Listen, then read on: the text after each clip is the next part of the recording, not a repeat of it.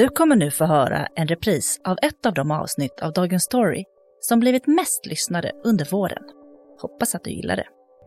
Polisen och Missing People letar fortfarande efter den 21-åriga kvinna Den som är döda personen som hittats utanför Vetlanda är den försvunna 21-åringen. 21-åriga Tove gick ut på nattklubb i Vetlanda men kom aldrig hem till sin pojkvän igen. Istället mördades hon och dumpades i skogen. Båda kvinnorna borde dömas till livstidsfängelse. Det tycker åklagare Adam Rullman. Min uppfattning är att det finns bevisning som eh, bör räcka till en fällande dom.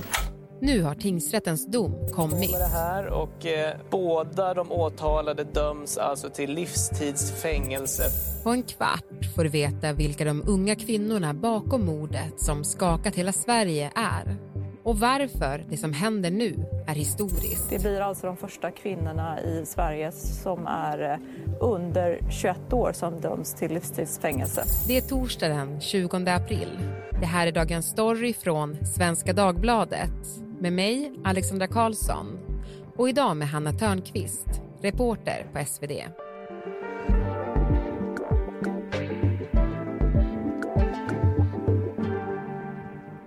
Nej, men om det surrar lite här så är det någon av mina mobiltelefoner som kan få ett sms från en av de här försvarsadvokaterna Just till det. kvinnorna. Så, Mm. så ni vet, Ja. kan jag behöva Ja, precis. gå iväg en stund. Ja, precis. För du väntar på att Eh, höra hur de Hur de ställer sig. Mm. Vi vet att ehm, 20-åringen vill överklaga. Mm. Eh, men vi ska få veta mer om hur, vad hon säger om domen. Mm. Ja, men Hanna, eh, domen har ju precis nu kommit i Tove-fallet och det blev livstidsfängelse för båda kvinnorna som varit åtalade. Vad står i domen? Jo, men det står ju precis som du säger att, eh, att de får livstidsfängelse båda två och att det finns stark bevisning för det här enligt tingsrätten. Och då är det främst eh, vittnesmålet från rättsläkaren som obducerade Toves kropp. Och hon är väldigt tydlig med att eh, Tove har dött genom att hon har blivit eh, strypt. Mm. Men sen finns det också annan bevisning som tingsrätten nämner. Och Det är till exempel vittnesmålet från en granne som eh, mötte 20-åringen under den här kvällen och också hörde saker inifrån lägenheten. Och Sen pekar de också på den tekniska bevisningen. Det har varit till exempel mycket bevisning i deras mobiltelefoner. Eh, I hälsoappen kan man se hur de har rört sig under hela kvällen och natten. Eh, och Det har ja, gett underlag till domen helt enkelt. För man kan väl säga att de har haft lite olika versioner av vad som har hänt eh, och vad de har haft för delaktighet. Absolut, det har de haft. Och det har de haft hela tiden. Både när de har varit i häktet och under rättegången. Så har 20-åringen och 18-åringen haft väldigt olika berättelser av vad som hände när Tove dog. Mm. Om du korthet skulle försöka beskriva. Man kan säga att båda var tysta väldigt länge och ville inte säga någonting. De nekade bara. Men sen började det, de började erkänna delar av brottet. Och sen under rättegången så, så sa 20-åringen att hon hade tagit stryptag på Tove medan 18-åringen höll fast Toves kropp. Men att hon skulle dö var inte meningen utan det var en olyckshändelse. Och 18-åringen säger istället att hon sov under den här tiden.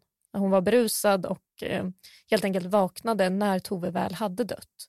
Och då säger hon att hon blev tvingad att tillsammans med 20-åringen transportera kroppen till det här skogsområdet där Tove hittades. Mikrofoner från alla stora mediebolag har ställts fram på podiet framför poliserna Rickard Findahl och Jonas Lindell. Efter ett 17 dagars långt sökande har polisen nu gjort ett fynd. Idag har polisen i en riktad sökinsats anträffat en död kropp. Det är 21-åriga Toves kropp som man hittat i ett skogsområde sydost om Vetlanda. Två kvinnor, en 20-åring och en 18-åring, tidigare ostraffade, sitter redan häktade för människorov. Men nu rubriceras misstankarna om till mord och gravfridsbrott.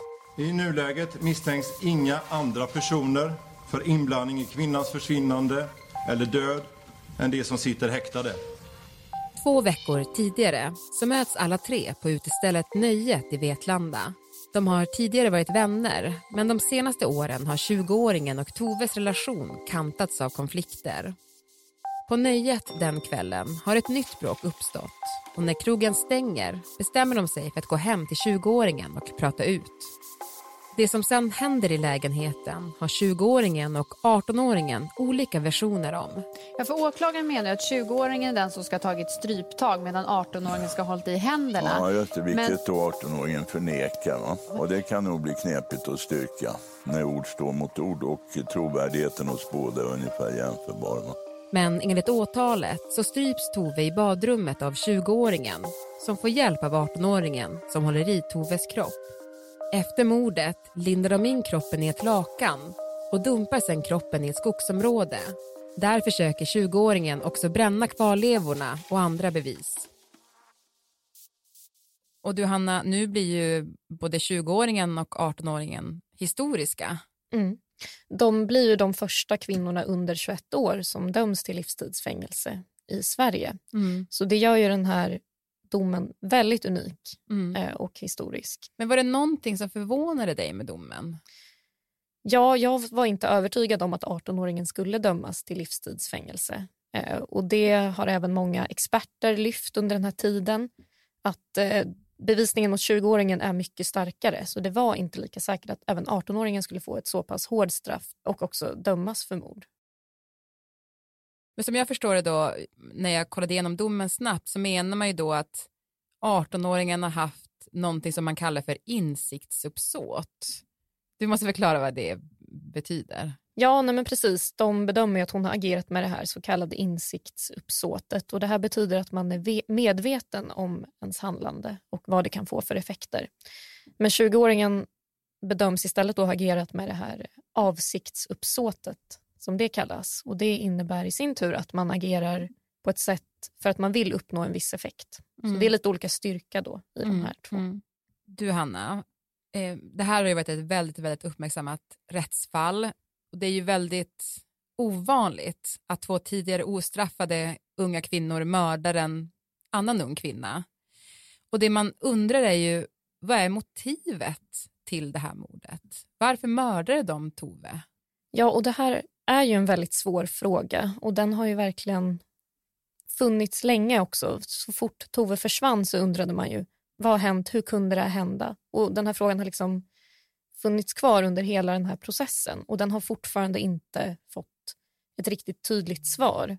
Och när åklagaren Adam Rullman åtalade kvinnorna så konstaterade han att det inte fanns något konkret och tydligt motiv. Men han sa samtidigt att de här tre kvinnorna har haft en konfliktfylld relation under en lång tid. Och Det här kan man till exempel se i förundersökningen där det finns mycket sms, Snapchat-bilder och liknande som tyder på det här tjafset som har funnits.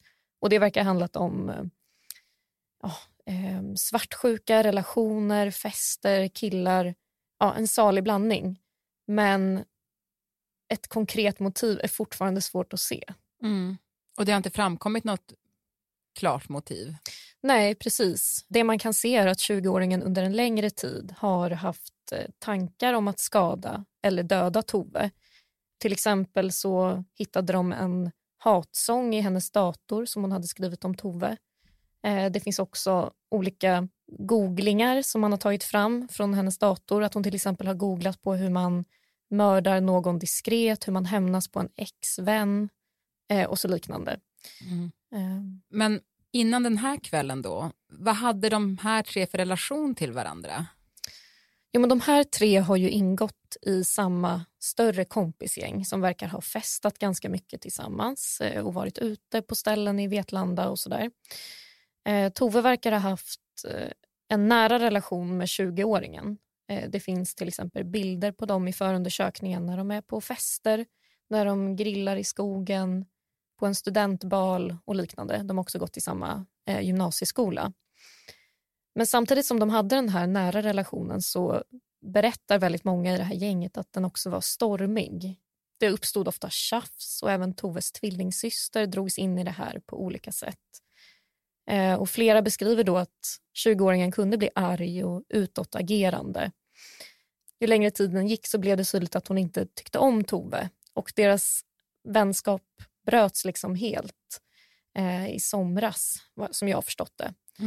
Och 18-åringen har och han, i sin tur stått lite utanför det här och inte varit lika delaktig men hon har ändå tillhört det här gänget och hon har varit bekant till Tove helt enkelt. Mm.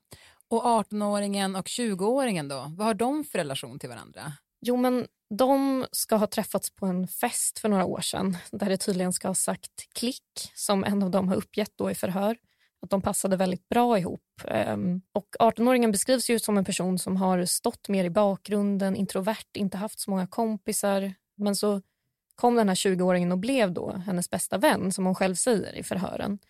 Men samtidigt säger 20-åringen att eh, hon kan uppleva 18-åringen som lite efterhängsen och liknande. Så man förstår att det har funnits ett, en, en maktrelation här lite. Att, och även kompisar i gänget har beskrivit att 18-åringen svansade efter 20-åringen och gjorde allt som hon sa. Mm. Så de ska ha varit vänner men det har inte heller, de har inte varit vänner på samma nivå, säger många i Mm. kompisgänget. Och den här 20-åringen då, eh, vem är hon? Jo, men hon beskrivs som en eh, ja, toppstudent, att hon har varit duktig i skolan, eh, ridtjej, också väldigt social, många kompisar.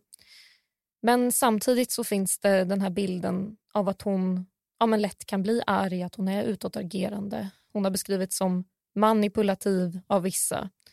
Eh, så det är en lite splittrad bild av henne, Mm. skulle jag säga.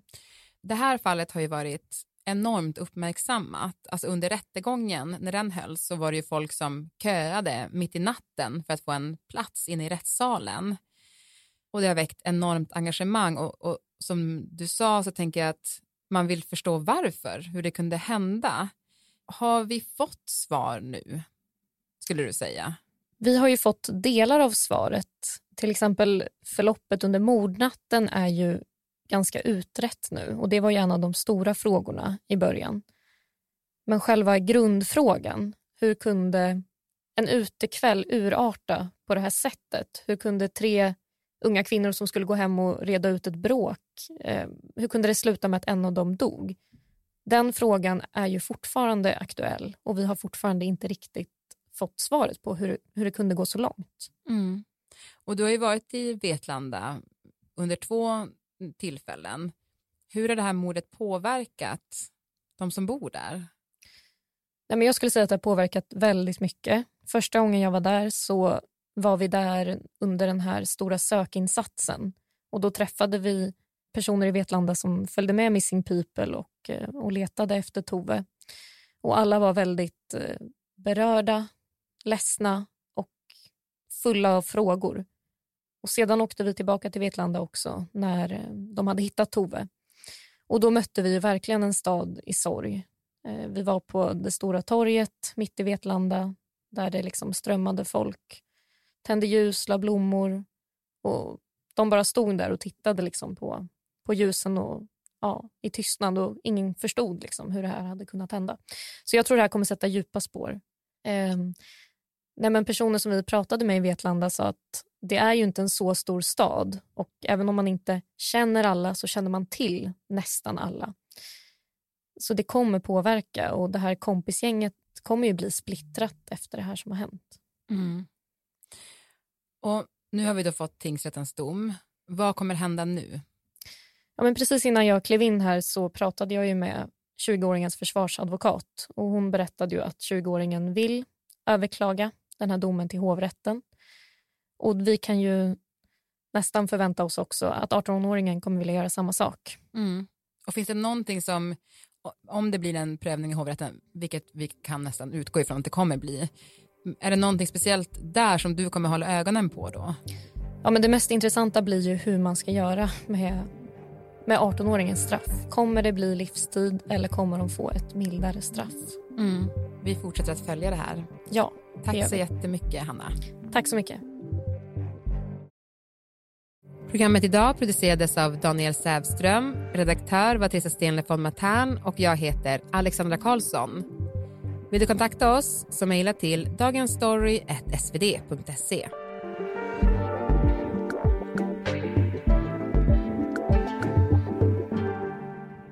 klippen i programmet kom från P4 Jönköping, SVT Nyheter, Aftonbladet och TV4.